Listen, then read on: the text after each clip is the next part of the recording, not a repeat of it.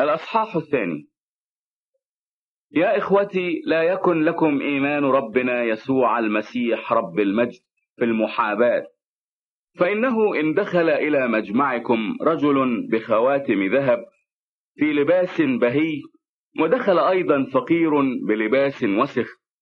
فنظرتم إلى اللابس اللباس البهي وقلتم له اجلس أنت هنا حسنا.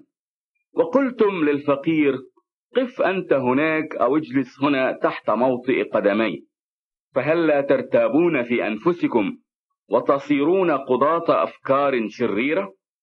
اسمعوا يا إخوتي الأحباء أما اختار الله فقراء هذا العالم أغنياء في الإيمان وورثة الملكوت الذي وعد به الذين يحبونه؟ وأما أنتم فأهنتم الفقير أليس الأغنياء يتسلطون عليكم وهم يجرونكم إلى المحاكم؟ أما هم يجدفون على الاسم الحسن الذي دعي به عليكم؟ فإن كنتم تكملون الناموس الملوكي حسب الكتاب تحب قريبك كنفسك فحسنا تفعلون. ولكن إن كنتم تحابون تفعلون خطية موبخين من الناموس كمتعدين. لأن من حفظ كل الناموس وإنما عثر في واحدة فقد صار مجرما في الكل. لأن الذي قال لا تزني قال أيضا لا تقتل. فإن لم تزني ولكن قتلت فقد صرت متعديا الناموس. هكذا تكلموا وهكذا افعلوا كعتيدين أن تحاكموا بناموس الحرية. لأن الحكم هو بلا رحمة لمن لم يعمل رحمة. والرحمة تفتخر على الحكم ما المنفعة يا إخوتي إن قال أحد إن له إيمانا ولكن ليس له أعمال هل يقدر الإيمان أن يخلصه؟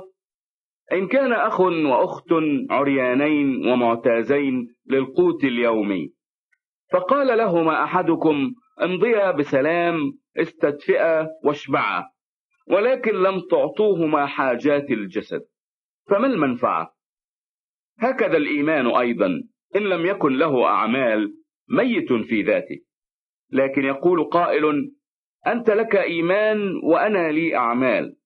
أرني إيمانك بدون أعمالك وأنا أريك بأعمالي إيماني.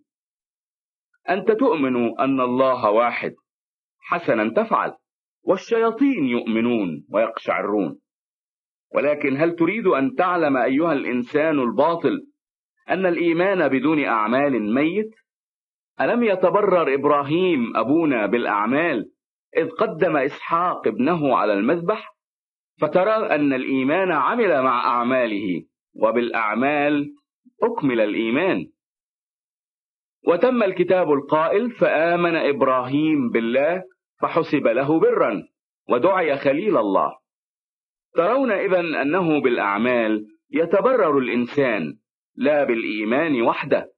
كذلك رحاب الزانية أيضا. أما تبررت بالأعمال إذ قبلت الرسل وأخرجتهم في طريق آخر لأنه كما أن الجسد بدون روح ميت.